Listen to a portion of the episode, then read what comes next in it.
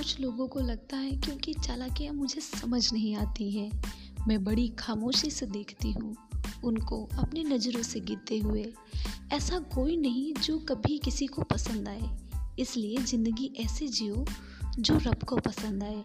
जितना लोगों की सुनोगे, उतना ही मन को ख़राब करोगे। इसलिए सिर्फ़ अपनी सुनो, तभी ज़िंदगी में तरोगे।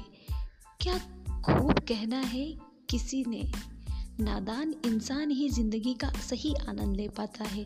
ज़्यादा होशियार तो हमेशा उलझा हुआ ही रहता है।